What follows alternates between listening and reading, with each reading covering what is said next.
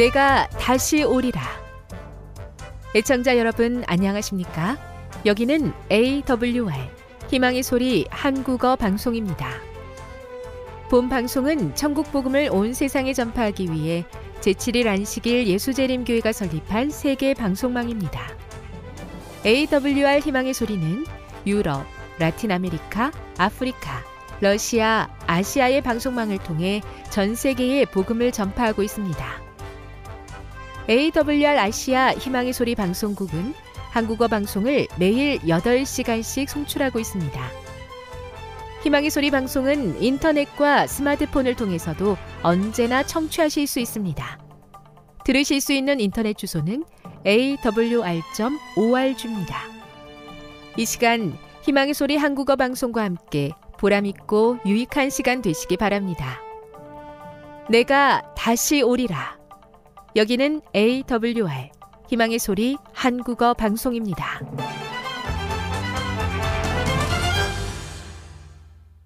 주파수 안내입니다.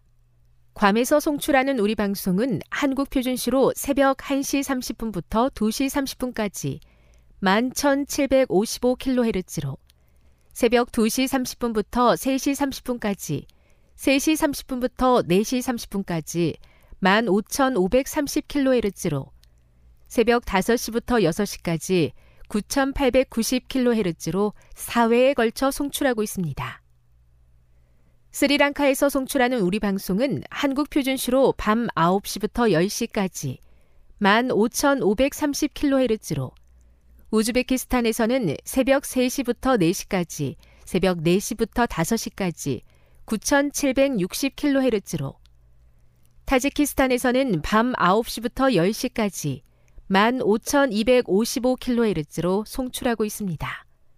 애청자 여러분의 많은 청취 바랍니다.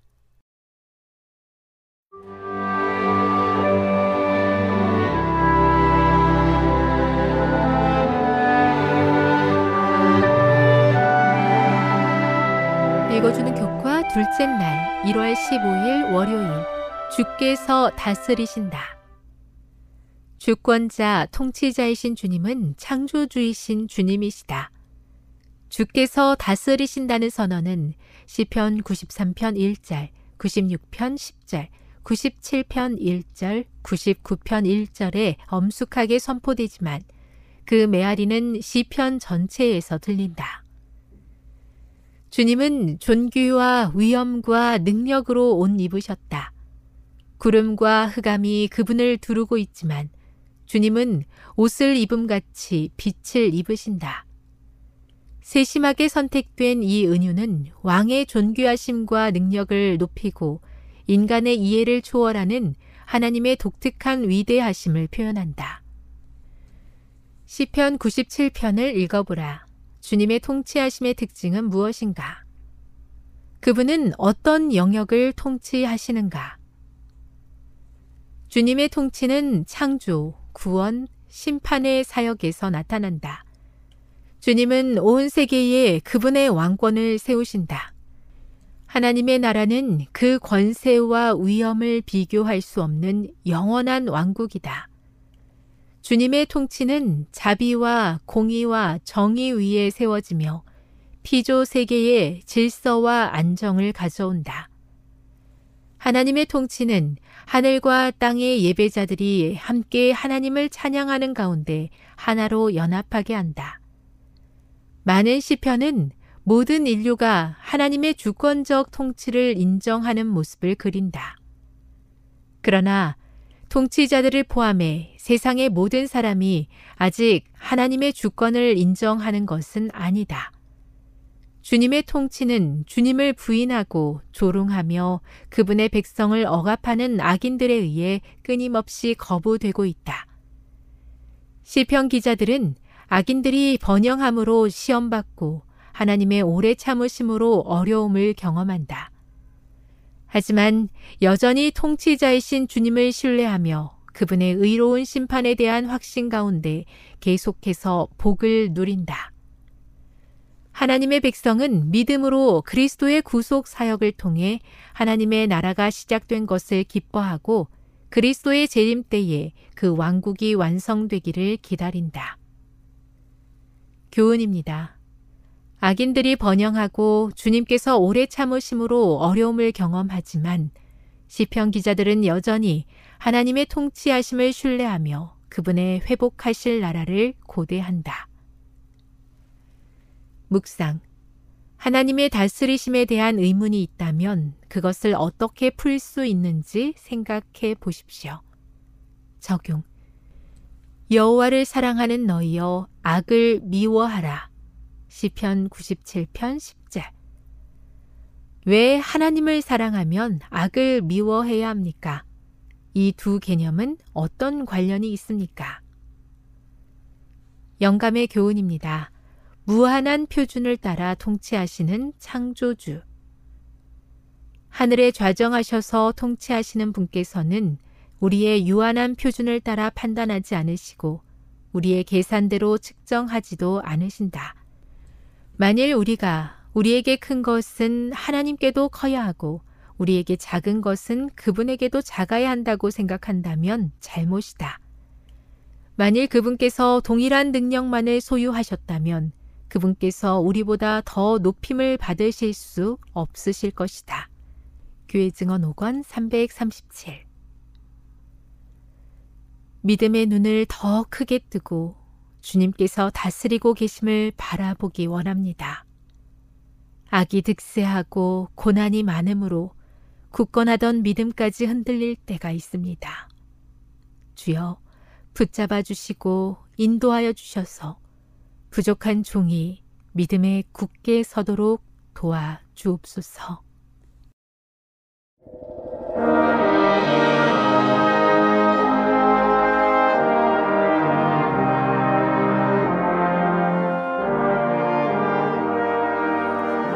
희망의 소리 청취자 여러분 안녕하십니까 신명기 다시 읽기 두 번째 시간입니다 오늘은 과거가 주는 교훈이란 제목으로 신명기 1장에서 4장까지의 말씀을 다루겠습니다. 신명기는 일반적으로 요한복음과 견주어서 이렇게 살펴봅니다. 신약의 요한복음이 예수님께서 주신 말씀인 사복음서의 마지막 책인, 책이고 예수님의 고별 설교가 신약 요한복음인 것처럼 신명기도 하나님이 주신 말씀인 토라의 마지막 책이며 모세의 고별 설교입니다. 신명기에는 모세가 신세대에게 주는 마지막 말씀으로 1장에서 4장까지가 과거, 5장에서 26장까지가 현재, 27장에서 34장까지가 미래, 이렇게 세 가지가 시제가 공존하고 있습니다. 모세는 먼저 과거를 돌아보는 음, 것으로 시작합니다. 그런데 요한복음이 공관복음처럼 예수님의 생애를 연대기적으로 증언하지 않고 그 의미를 밝히는 데 초점을 두는 것처럼 신명기도 과거 출애굽한 이스라엘이 겪은 40년의 광야 어, 유랑을 연차적으로 소개하기보다는 출애굽 9세대의 가장 치명적인 사건, 즉 9세대가 모두 광야에서 죽어야 한다는 선고가 내려진 가데스파니아 사건을 회상하며 신세대에게 권면하고 있습니다. 옹고지신이란 말을 아시지요? 옛것을 익힘으로 새 것을 알게 된다는 뜻입니다. 지나간 날을 되돌아보면서 오늘과 내일을 위한 지혜를 모색할 때 흔히 옹고지신이란 말을 사용합니다. 신명기 1장에서 4장까지는 모세의 온고지신입니다. 구세대가 죽어간 그 전철을 밟지 말고 오직 하나님만을 신뢰하는 순종의 길을 걸을 것을 권면하고 있습니다. 먼저 하나님은 광야를 지나 가데스 바냐에 당도한 이스라엘에게 이렇게 말씀하셨습니다. 신명기 1장 21절에 너희 하나님 여호와께서 이 땅을 너희 앞에 두셨은즉 너희 조상의 하나님 여호와께서 너에게 이르신 대로 올라가서 차지하라. 두려워하지 말라. 주저하지 말라. 하나님은 이미 땅을 주셨습니다. 이스라엘이 할 일은 단순히 올라가서 차지하는 것입니다. 그러나 이스라엘은 신명기 1장 26절에서 28절처럼 그러나 너희가 올라가기를 원하지 아니하고 너희 하나님 여호와의 명령을 거역하여 장막 중에서 원망하여 이르기를 여호와께서 우리를 미워하심으로 아모리 족속의 손에 넘겨 멸하시려고 우리를 애굽 땅에서 인도하여 내셨도다. 우리가 어디로 가라, 가랴? 우리의 형제들이 우리를 낙심하게 하여 말하기를 그 백성은 우리보다 장대하며 그 성읍들은 크고 성곽은 하늘에 닿았으며 우리가 또 거기서 안악자손을 보았노라 하는도다. 구세대는 그 땅은 거인족 안악자손이 버티고 있어서 그 안악자손 때문에 들어갈 수 없다는 것입니다. 우리는 죽을 것이다 라고 말합니다. 여러분 이 말이 진실입니까? 아니면 거짓입니까? 거짓입니다. 왜냐하면 갈렙과 여호수아는 그 땅에 들어가 차지했기 때문입니다. 하나님께서 구세대에게 신명기 1장 32절에 이래 너희가 너희 하나님 여호와를 믿지 아니했도다 하시면서 35장 35절 36절에는 이 악한 세대의 사람들 중에는 내가 그들의 조상에게 주기로 약 맹세한 좋은 땅을 볼 자가 하나도 없으리라. 오직 여분네 아들 갈렙은 온전히 여호와께 순종하였은즉 그는 그것을 볼 것이요 그가 밟은 땅을 내가 그와 그의 자손에게 주리라고 선고하셨습니다. 결국 그 땅에 들어가고 못 들어가고는 믿음의 차이였습니다. 앞서가시며 이스라엘 위하여 싸우시는 하나님을 믿지 못하기에 들어가지 못한 것입니다. 드디어 신명기 2장은 9세대에서 신세대로의 예, 전이가 있습니다. 이스라엘 9세대도 신세대도 광야를 떠돌았습니다. 어떤 사람은 자기의 죄 때문에 어떤 사람은 타인의 죄 때문에 같이 광야 방향의 길을 방랑의 길을 걸었습니다. 하지만 하나님의 약속을 믿고 의지하는 자는 하나님께서 마침내 세우시고 정복하게 하실 것이기에 주만 바라볼 수 있었습니다. 광야 40년 여정 동안에 구세대에서 신세대로 전이가 일어납니다. 하나님은 그 광야 여정 동안에 믿음의 눈을 뜨고 볼 수 있는 자를 구별해 내시고 새로운 시대를 준비하셨습니다. 신명기는 그 광야 여정 끝자락에서 가나안 땅 주변에 살아가는 여러 민족들의 이야기를 들려주시며 구세대에게는 소멸의 이유를 신세대에게는 미래의 희망을 제시해 주십니다. 어느 누구를 막론하고 바른 눈을 가지고 하나님의 뜻하심을 볼 수 있는 자는 미래의 희망인 신세대가 되는 것입니다. 신명기 2장 13절에서 15절에 세례시내를 분기점으로 구세대는 에돔과 모압의 이야기를 하고 신세대는 16절에서 23절까지 암몬과 갑돌 이야기를 합니다. 먼저 구세대에게 에돔과 싸우지 말고 그 땅을 통과하라고 하셨습니다. 그 이유는 신명기 2장 5절에 그들의 땅은 한 발자국도 너에게 주지 아니하리니 이는 내가 세일산을 에서에게 기업으로 주었습니다. 이 땅은 하나님께서 이방인 에돔에게 기업으로 주신 것이므로 그들의 땅이다. 절대로 건드리지 말라고 명령하십니다. 무엇을 말씀하고 계십니까? 이방인에게도 땅을 기업으로 주셨다. 그러므로 너일까 보냐? 가나안 땅을 반드시 주실 것이니 믿으라는 것입니다. 신명기 2장 9절에 11절 모압에 대해서도 여호와께서 그들에게 이르시되 모압을 괴롭히지 말라 그와 싸우지도 말라 그 땅을 내가 내게 기업으로 주지 아니하리니 이는 내가 롯 자손에게 이르기를 기업으로 주었습니다. 이전에는 에밈 사람이 거기 거주하였는데 안악자손 같이 강하고 많고 키가 크므로 그들을 안악자손과 같이 르바임이라고 불렀으나 모압 사람들은 그들을 에빔이라 불렀으며라고 하십니다. 이 땅은 로, 롯의 자손에게 기업으로 주셨다고 약속하셨기 때문에 모압 이전에 살던 거인족을 하나님이 다 몰아내고 모압 자손에게 주셨다는 것입니다. 이방인들에게도 약속하시면 반드시 성취하시는 하나님임을 드러내 보이면서 구세대의 믿음 없음을 책망하시는 것입니다. 그들은 애굽에서 홍해와 광야에서 하나님의 능력을 보았는데도 믿지 않았습니다. 이제 신세대에게는 암몬 자손에 대해서 언급하십니다. 신명기 2장 19절에서 21절에 암몬 자손에게 가까이 이르, 이르거든 그들을 괴롭히지 말고 그들과 다투지도 말라. 암몬 자손의 땅은 내가 내게 기업으로 주지 아니하리니 이는 내가 그것을 롯 자손에게 기업으로 주었습니다. 이곳도 르바임의 땅이라 하였나니 전에 르바임이 거기 거주하였으며 암몬 자손은 그것을 삼순밈이라 일컬었으며 그 백성은 아낙 자손과 같이 강하고 많고 키가 컸으나 여호와께서 암몬 자손 앞에서 그들을 멸하셨으므로 암몬 족속이 대신하여 그 땅을 거주하였으니 아낙 자손처럼 거인족인 르바임도 하나님이 몰아내고 롯 자손에게 기업으로 주셨다. 이방인에게도 그리하셨으므로 믿으라는 것입니다. 갑돌 자손도 마찬가지입니다. 가난 정복이라는 동일한 상황이 구세대와 신세대에게 주어졌습니다. 똑같이 여러 에, 하나님이 약속을 성취하신다는 여러 가지 증거를 주셨습니다. 그러나 동일한 상황에서 신세대는 하나님의 약속을 바라보았고 구세대는 환경을 바라보았습니다. 이것이 믿음의 성공과 실패를 갈랐습니다. 이제 신세대는 선택해야 합니다. 순종의 길을 갈 것인가? 아니면 구세대처럼 불순종의 길을 갈 것인가?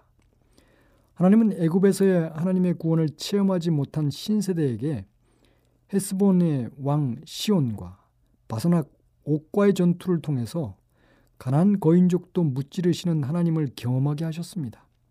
신명기 2장 36절에 우리 하나님 여호와께서 그 모든 땅을 우리에게 넘겨주심으로 아르논 골짜기 가장자리에 있는 아로엘과 골짜기 가운데 있는 성읍으로부터 길라까지 우리가 모든 높은 성읍을 점령하지 못한 것이 하나도 없었다고 하십니다. 애굽이 무너지는 것을 경험하지 못한 신세대에게는 내가 가나안 족속 헤스본 왕 시온과 바산 왕 옥에게 한 것을 보지 아니하였느냐? 앞으로도 이렇게 싸워 주시겠다고 보증하고 계시는 것입니다. 신명기 3장 21절 22절에는 그때 내가 여호수아에게 명령하여 이르기를 너희 하나님 여호와께서 이 두 왕에게 행하신 모든 일을 내 눈으로 보았거니와 내가 가는 모든 나라에도 여호와께서 이와 같이 행하시리니 너희는 그들을 두려워하지 말라. 너희 하나님 여호와께서 친히 너희를 위하여 싸우시리라 하였노라 이제 신세대는 구세대의 불신의 전철을 밟지 말고 하나님을 믿고 전진해야 합니다. 구세대가 될 것인가 신세대에 속할 것인가 구세대와 신세대를 가르는 분기점은 하나님의 말씀에 대한 믿음의 여부였습니다. 그러므로 이제 다음 주제는 여호와의 명령과 법도를 믿고 지킬 것에 대한 권면일 것입니다. 그것이 신명기 4장에 나옵니다. 그런데 신명 신세대의 응답이 나타나야 할 곳에 모세의 강구가 등장합니다. 신명기 3장 23절 26절에 그때 내가 여호와께 간구하기를 주 여호와여 주께서 주의 크심과 주의 권능을 주의 종에게 나타내시기를 시작하였사오니 천지간에 어떤 신이 능히 주께서 행하신 일, 곧 주의 큰 능력으로 행하신 일 같이 행할 수 있으리까? 구함난이 나로 건너가게 하사 요단 저쪽에 있는 아름다운 땅, 아름다운 산과 레바논을 포기하옵소서 하되 여호와께서 너희 때문에 내게 진노하사 내 말을 듣지 아니하시고 내게 이르시기를 그만해도 족하니 일로 다시 내게 말하지 말라.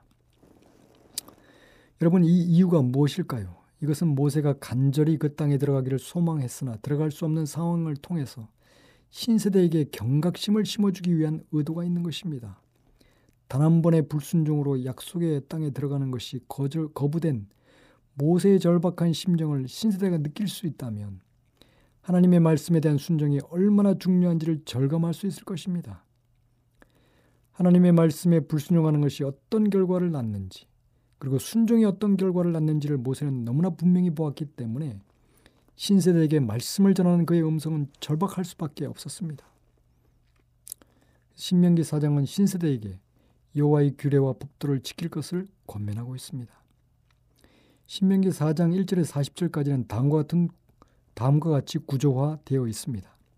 먼저는 첫 번째는 서론으로 신명기 4장 1절에 여호와의 규례와 법도의 목적을 설명합니다. 순종하면 결국 땅을 얻게 된다는 약속입니다. 그리고 이 서론의가 맞상대인 이 결론으로 신명기 4장 39절 40절에도 여호와의 규례와 법도의 목적이 다시 나타나는데 결국 그 땅에서 한없이 오래 산다는 약속입니다.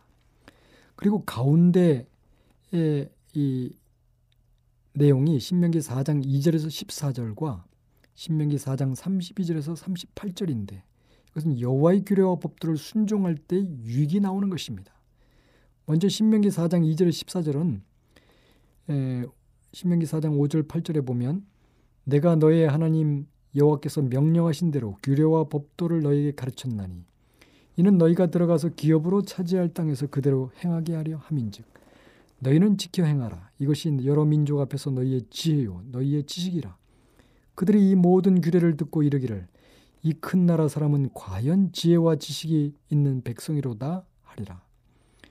우리 하나님 여호와께서 우리가 그에게 기도할 때마다 우리에게 가까이 하심과 같이 그 신이 가까이 함을 얻은 큰 나라가 어디 있느냐 오늘 내가 너에게 선포하는 이 율법과 같이 그 규례와 법도가 공의로운 큰 나라가 어디 있느냐?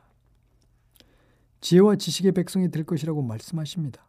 지혜 문학에서 지혜는 여호와 경외입니다. 즉 지혜와 지식은 여호와를 경외 경험으로 하는 것입니다. 또한 큰 나라로 열방이 인정한다고 했습니다.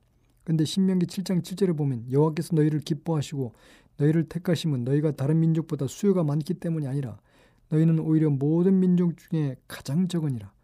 그러므로 큰 나라는 숫자의 크기가 아닙니다. 말씀대로 살아가면 크기와 상관없이 하나님 보시기에 그리고 다른 민족들 보기에 위대하게 될 것이라는 약속입니다. 신명기 4장 32절 38절에 동일하게 여호와의 법도와 규례를 지킬 때 큰 일이 벌어진다고 하셨습니다. 그리고 신명기 4장 중심에는 반드시 피해야 할 일을 넣어 두셨습니다. 신명기 4장 15절 31절에는 그것은 우상 숭배입니다. 15절 16절에 보면 여호와께서 호렙산 불길 중에서 너에게 말씀하시던 날에 너희가 어떤 형상도 보지 못하였은즉 너희는 깊이 삼가라. 그리하여 스스로 부패하여 자기를 위하여 어떤 형상이든지 우상을 새겨 만들지 말라. 우상을 숭배하게 되면 여호와의 규례와 법도를 버리게 되기 때문에 그렇습니다. 우상에는 말씀이 없습니다. 우상은 인간이 만든 것이기 때문에 인간의 욕망을 종교적으로 합리화시켜서 인간의 이론과 이념을 따르게 됩니다. 결국은 파멸인 것입니다. 4장 26절에 내가 오늘 천지를 불러 증거를 삼노니 너희가 요단을 건너가서 얻은 땅에서 속히 망할 것이라. 이렇게 말씀하십니다. 구세는 출애기 32장 금송아지 우상 숭배로 진멸될 뻔했습니다. 우상 숭배로 나아가는 순간 여호와의 명령과 규례는 일순간에 사라지고 맙니다. 말씀이 사라진 순간에 하나님의 약속 또한 무효화되는 것입니다. 그것은 곧 약속이 땅의 상실로 이어지는 것입니다. 그러므로 신세대에게 가장 중요한 것은 여호의 말씀을 따라 사는 예배의 삶입니다. 지금 여러분께서는 AWR 희망의 소리 한국어 방송을 듣고 계십니다.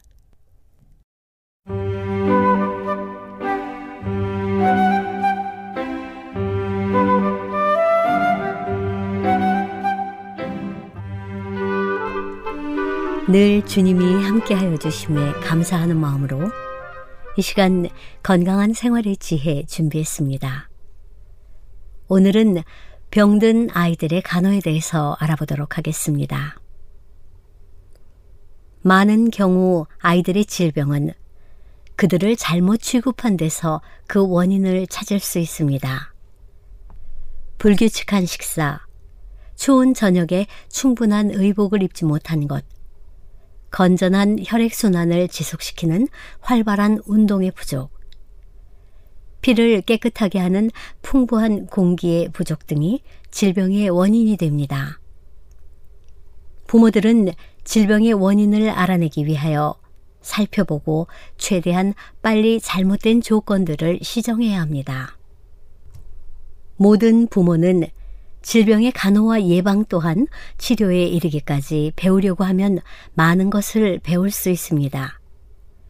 특히 어머니는 자기 가족의 질병을 취급하는 일반적인 방법을 알아야 합니다. 그리고 병든 아이를 다루는 법을 알아야 합니다. 낯선 사람의 손에 쉽게 맡길 수 없는 아이의 질병에 어머니가 적합한 것은 어머니의 사랑과 통찰력 때문입니다. 부모들은 일찍부터 자녀들에게 생리학 공부에 취미를 갖게 하고 그 간단한 원리를 가르쳐야 합니다. 그들에게 육체적, 정신적, 영적 능력을 최대한 보존하는 방법을 가르치고 그들의 삶이 서로에게 복이 되고 하나님께 영광이 되도록 은사를 사용하는 법을 가르쳐야 합니다. 이 지식은 젊은이들에게 무한한 가치가 있습니다. 생활과 건강에 관한 것들을 교육하는 것은 학교에서 가르치는 많은 과학 지식보다 더욱 중요합니다. 부모들은 자녀들을 위하여 더 많은 시간을 쓰고 오락을 위해서는 시간을 적게 써야 합니다. 건강 문제를 연구하고 그대의 지식을 실생활에 활용해 보십시오. 그대의 자녀들에게 원인에서 결과를 추리하도록 가르쳐야 합니다. 그들이 건강과 행복을 원하면 그들이 천연의 법칙에 순종해야 한다는 것을 그들에게 가르쳐 줘야 합니다. 그대가 바라는 만큼 급속한 발전이 보이지 않을지라도 실망하지 말고 꾸준하고 끈기 있게 그대의 사업을 계속하십시오. 그대의 자녀들이 요람에 있을 때부터 극기와 절제를 실천하도록 가르쳐야 합니다.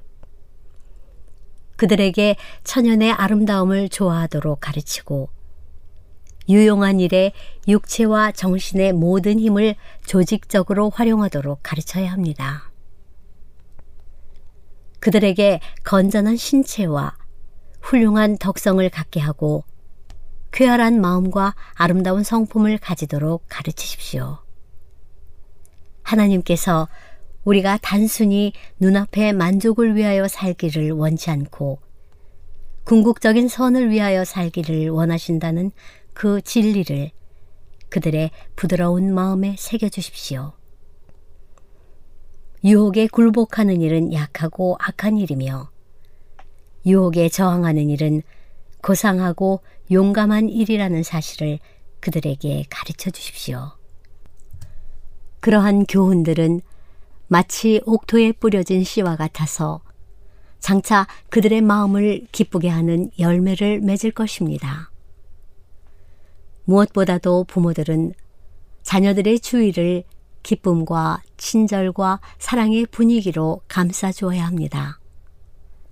사랑이 있고 표정과 말과 행동에 사랑이 나타나는 가정은 천사들이 있고 싶어 하는 장소입니다. 부모들이여 사랑의 햇빛과 기쁨과 행복한 만족이 그대들의 마음속에 들어오게 하고 그 아름답고 즐거운 가마력이 그대들의 가정에 충만하게 하십시오. 친절하고 오래 참는 정신을 나타내십시오.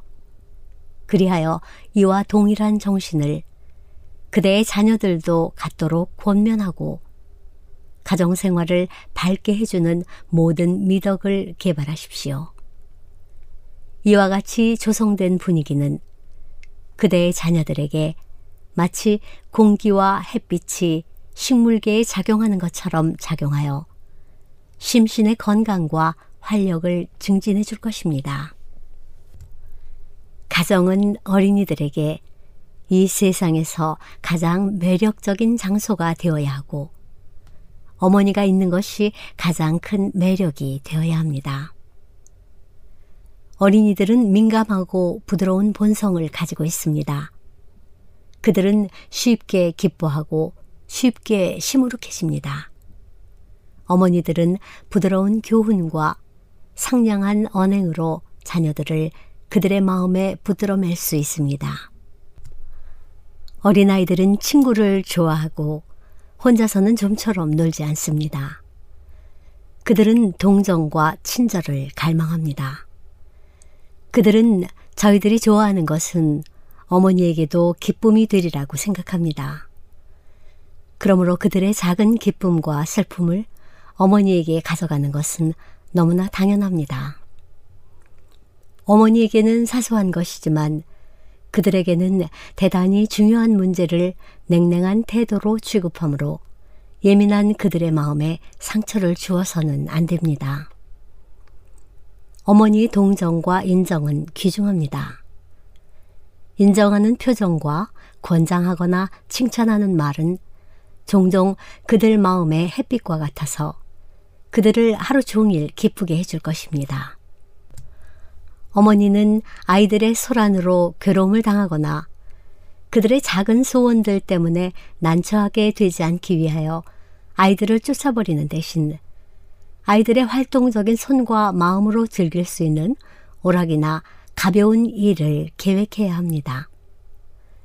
자녀들의 감정을 이해해주고 오락과 일을 지도해주므로 어머니는 자녀들의 신뢰를 얻을 수 있고 나쁜 습관을 고쳐주고 이기심과 감정의 발로를 더욱 효과적으로 억제해 줄 수 있습니다. 적절한 시기에 하는 주의나 견책의 말은 큰 효력이 있을 것입니다. 꾸준하고 세심한 사랑으로 어머니는 자녀의 마음을 올바른 방향으로 돌이키고 아름답고 매력적인 품성의 특성을 개발시켜 줄 것입니다. 어머니는 자녀가 의뢰심과 자기 중심 사상을 가지고 양육되지 않도록 경계해야 합니다. 그들로 하여금 자기가 중심이 되고 모든 것이 자기를 중심으로 해결되어야 한다는 생각을 결코 품지 않도록 해야 합니다.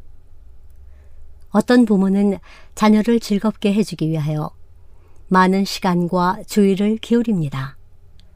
그러나 자녀는 스스로 재미있게 놀도록 가르치고 자신의 재간과 기량을 발휘하도록 양육해야 합니다. 그리하여 매우 단순한 기쁨으로 만족하는 법을 배우게 될 것입니다. 자녀는 작은 실망과 시련들을 용감하게 견디는 법을 배워야 합니다. 사소한 고통과 상처에 일일이 주의를 기울이게 하는 대신에 마음을 전환시켜 작은 괴로움과 불편을 가볍게 지나쳐 버리도록 가르치십시오. 어린이들이 다른 사람을 배려하도록 가르쳐 줄 수 있는 방법들을 연구해야 합니다. 어떤 어머니들은 자녀들을 취급하는 방법에 일관성이 없습니다.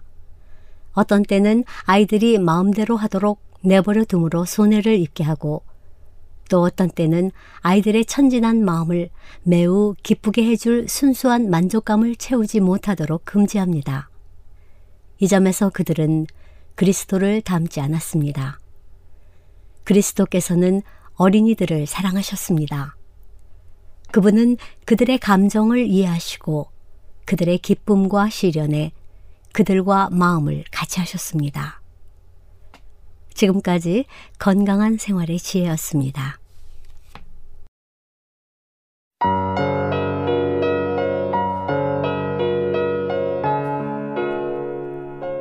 창세기 5장 1절 아담의 계보 이것은 아담의 계보를 적은 책이니라. 하나님이 사람을 창조하실 때에 하나님의 모양대로 지으시되 남자와 여자를 창조하셨고 그들이 창조되던 날에 하나님이 그들에게 복을 주시고 그들의 이름을 사람이라 일컬으셨더라.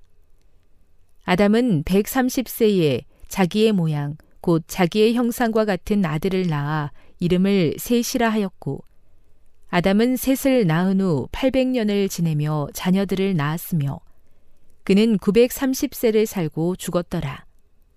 셋은 105세에 에노스를 낳았고, 에노스를 낳은 후 807년을 지내며 자녀들을 낳았으며 그는 912세를 살고 죽었더라.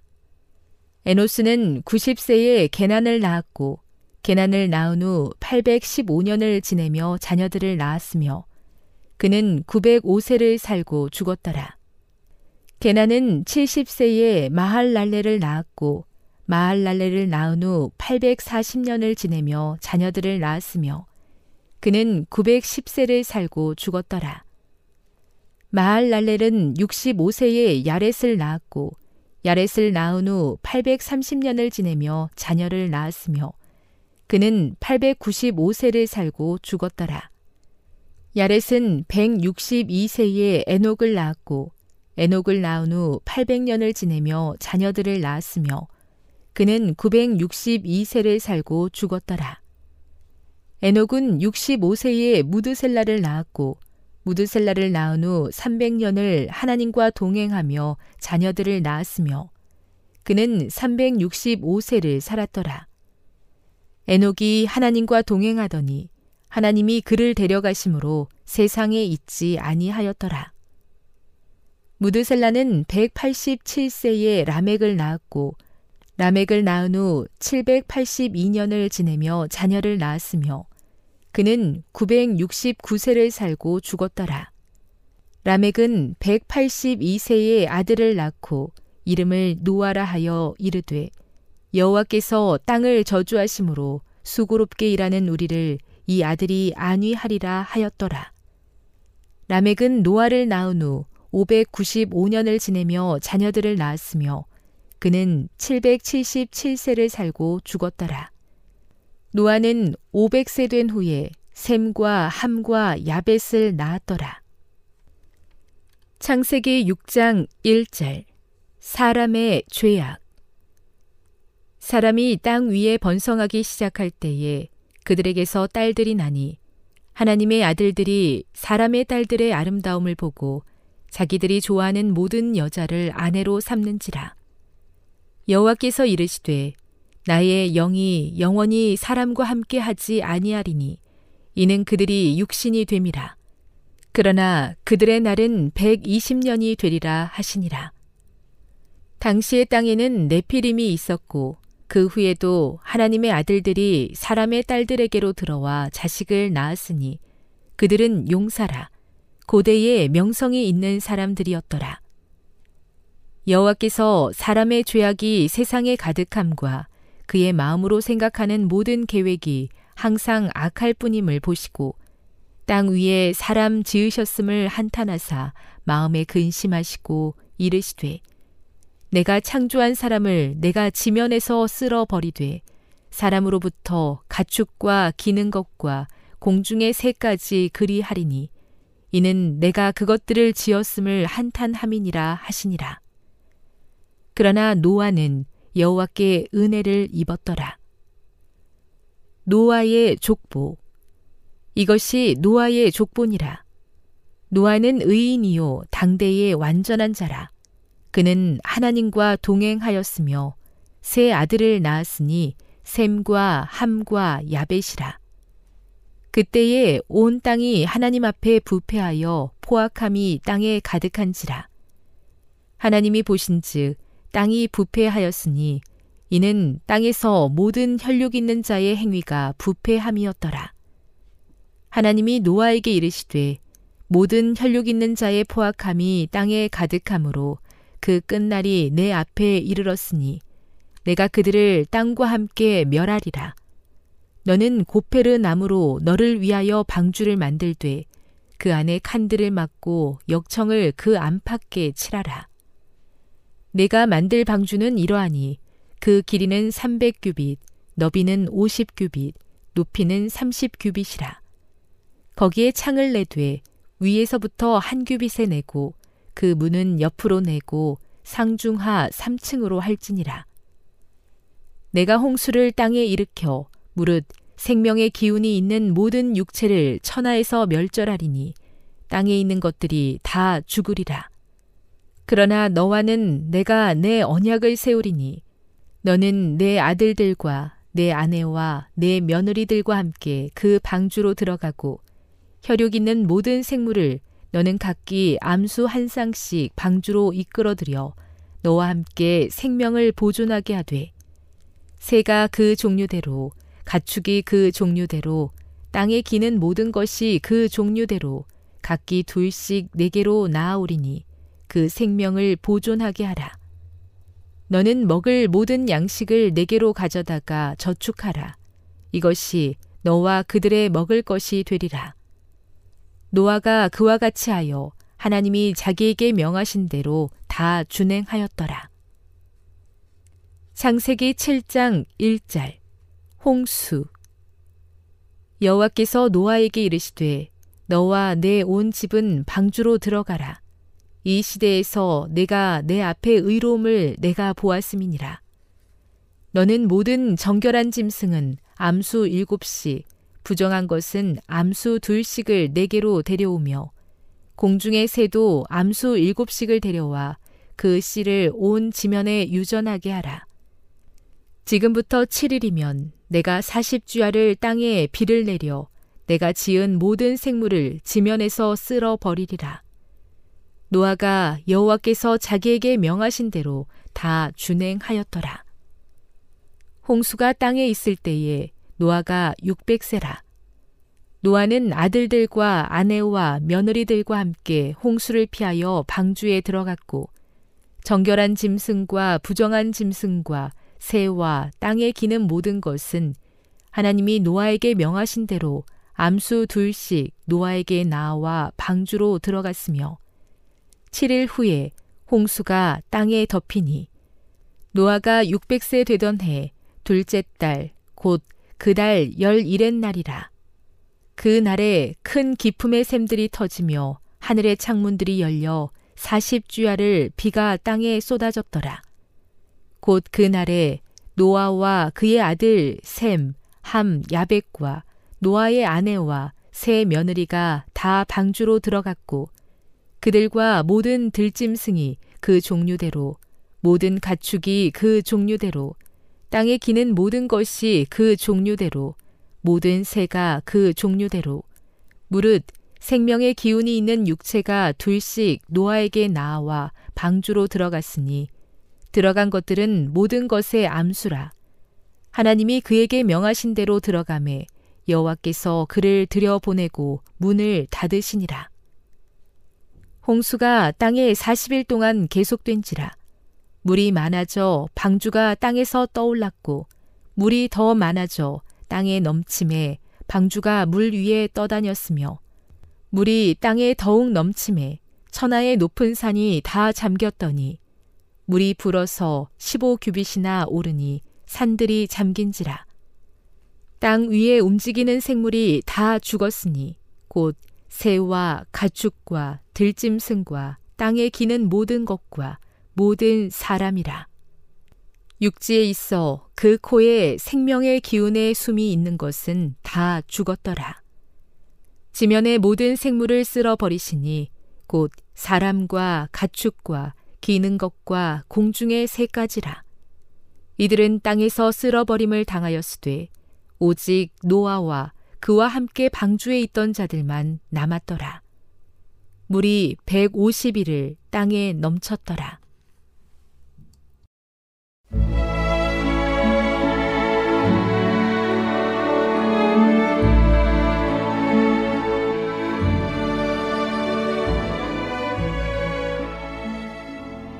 애청자 여러분 안녕하십니까? 명상의 오솔길의 유병숙입니다. 이 시간은 당신의 자녀들과 교회를 돌보시는 하나님의 놀라운 능력의 말씀이 담긴 엘렌지 화이처 교회 증언 1권을 함께 명상해 보겠습니다.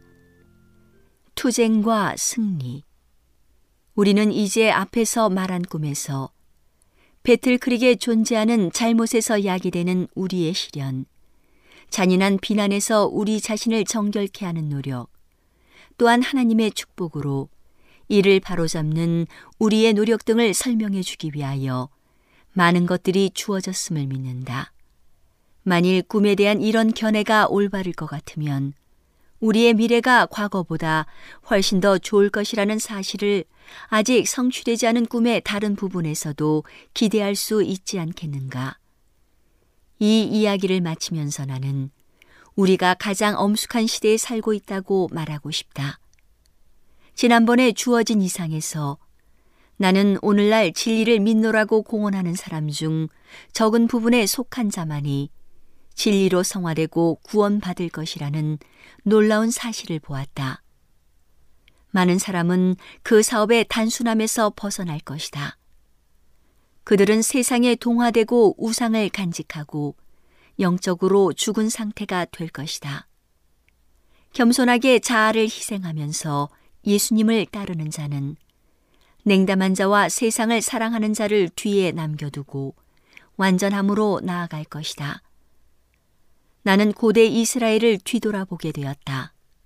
애굽을 떠난 중 대군의 장정 중 두 사람만이 가나안 땅에 들어갔다. 반역으로 인하여 그들의 시체는 광야에 깔려졌다. 현대 이스라엘은 고대의 백성보다 하나님을 잊어버리고 우상 숭배에 빠질 위험이 더 크다. 심지어 안식일 준수자라고 공언하는 자에 의해서까지 많은 우상이 경배되고 있다. 하나님께서는 특별히 고대의 당신의 백성에게 우상 숭배를 하지 못하도록 명령하셨다. 왜냐하면 그들이 살아계신 하나님을 섬기는 일에서 떠나가면 하나님의 저주가 그들에게 이를 것이고 반면에 그들이 마음을 다하고 심령을 다하고 힘을 다하여 그분을 사랑하면 그분께서는 그들의 광주리와 곳간에 복을 풍성하게 주실 것이며 그들에게서 질병을 제거해 주실 것이기 때문이라. 축복과 저주가 오늘날 하나님의 백성 앞에 놓여 있다. 그러므로 그들이 세상에서 나와서 세상과 분리되어 겸손하게 순종의 길을 걸을 것 같으면 축복을 받고 그들이 고상한 하늘의 요구를 짓밟는 우상 숭배자와 연합하면 저주를 받게 된다. 반역한 이스라엘의 죄와 불의가 기록되어 그 상황이 우리 앞에 하나의 경고로 주어져 있는 이유는 우리가 만일 그들의 범죄의 본을 따르고 하나님을 떠나면 분명히 그들처럼 넘어질 것이라는 사실을 알려주기 위함이다. 저희에게 당한 이런 일이 거울이 되고 또한 말세를 만난 우리의 경계로 기록하였느니라. 배틀크릭 교회의 반응 우리는 전술한 화이 자매의 말에 반응을 나타내는 것을 의무요 특권으로 생각한다. 우리는 이 주님의 종의 활동을 여러 해에 걸쳐 알므로 은혜를 입어왔다. 우리는 지난날에 그들이 겪은 희생을 어느 정도 알고 그들의 솔직하고 엄격하고 성실한 증언에 수반된 하나님의 축복을 목격해왔다. 우리는 또한 이 이상들을 통하여 주어진 성령의 가르침이 하나님의 나라로 승천하기 위하여 준비하고 있는 백성의 복리에 필수적인 것임을 오랫동안 확신해 왔다. 다른 방법으로는 은밀한 죄를 책망할 수 없고 몰래 하나님의 양떼 가운데 들어온 위선자를 찾아내어 그들의 악한 계략을 좌절시킬 길이 없다. 오랫동안의 경험은 그런 선물이 하나님의 백성에게 헤아릴 수 없이 귀중한 가치가 있다는 것을 우리에게 가르쳐 주었다.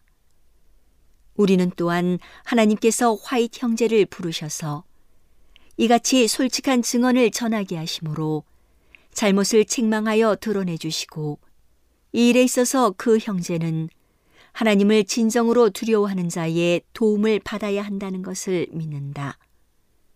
우리는 고통스런 경험을 통하여 그 증언이 침묵을 지키거나 그 경고가 경솔히 취급될 때 냉담과 배교와 세속적 정신과 영적 흑암이 교회를 사로잡게 된다는 것을 배우게 되었다.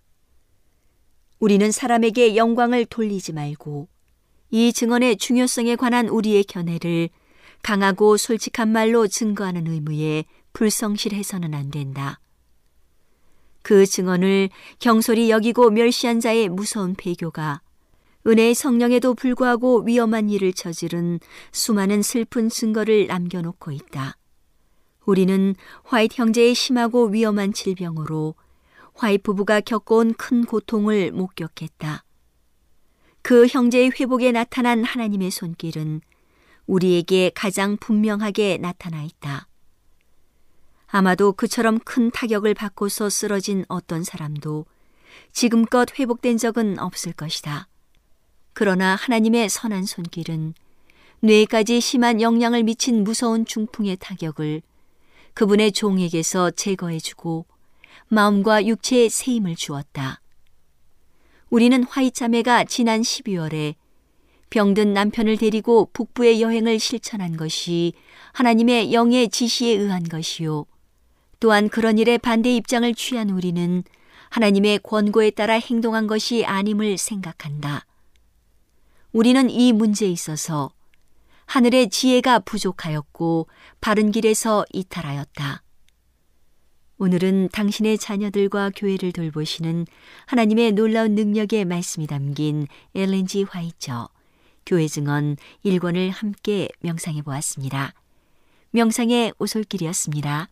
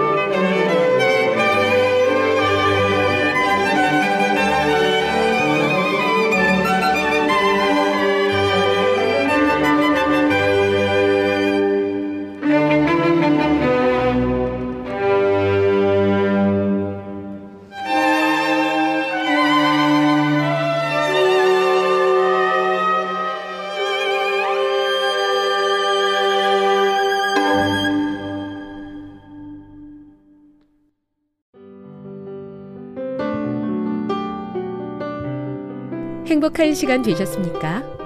지금까지 여러분께서는 AWR 희망의 소리 한국어 방송을 청취하셨습니다. 방송을 청취하시고 문의를 원하시는 분은 우편번호 02461 대한민국 서울시 동대문구 이문로 1길 11 희망의 소리 방송부 앞으로 편지나 엽서를 보내주시거나 지역번호 02-3299-5296에서 8번으로 전화 주시기 바랍니다. 지금까지 함께 해주신 애청자 여러분들께 감사드립니다. 애청자 여러분, 다음 이 시간까지 하나님 안에서 늘 평안하십시오. 감사합니다. 내가 다시 오리라.